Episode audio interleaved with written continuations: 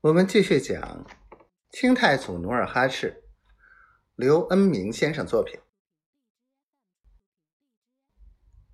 吐鲁什自嘲的笑了笑。原来吐鲁什向来喜欢辣味，每餐必有辣椒。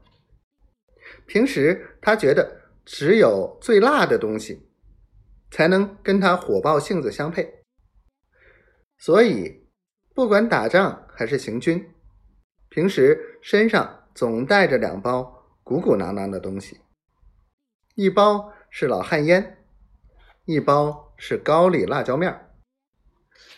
刚才由于摸黑，错把辣椒面装进烟袋，才闹出这场笑话。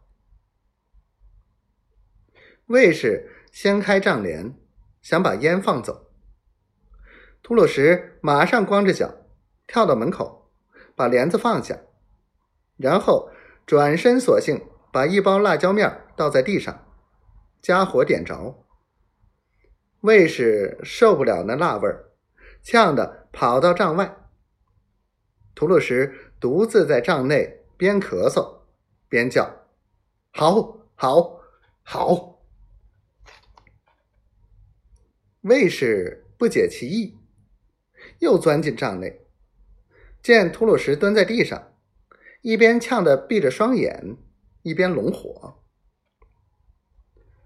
火熄了，吐鲁什马上叫卫士把自己管辖的五牛鹿鹅针找来，在帐外交代道：“古人打仗有水战、火战、雪战、风战，这回咱们给他来个辣椒战。”众额真不解其中奥妙，一个个沉默不语。吐鲁什见此，马上把上半夜努尔哈赤的部署交代了一遍，就急忙把五名额真领进帐内。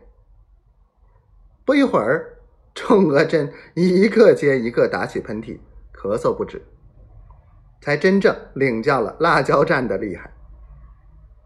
当晚，吐鲁什掏出努尔哈赤在抚顺赏给他的50两白银，每牛鹿拿去10两，连夜到附近村寨买来500斤辣椒，装进军营库房。